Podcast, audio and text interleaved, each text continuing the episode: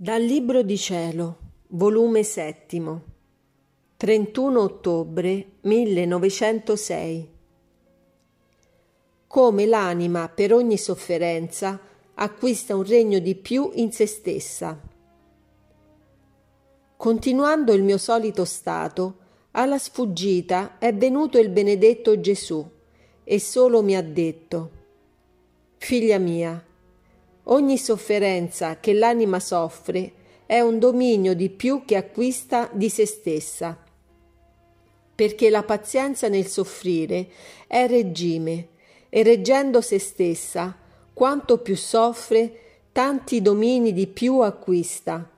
E non fa altro che ampliare ed ingrandire il suo regno del cielo, acquistando ricchezze immense per la vita eterna sicché ogni cosa di più che tu soffri fa conto che acquisti un regno di più nell'anima tua, cioè un regno di grazia corrispondente ad un regno di virtù e di gloria.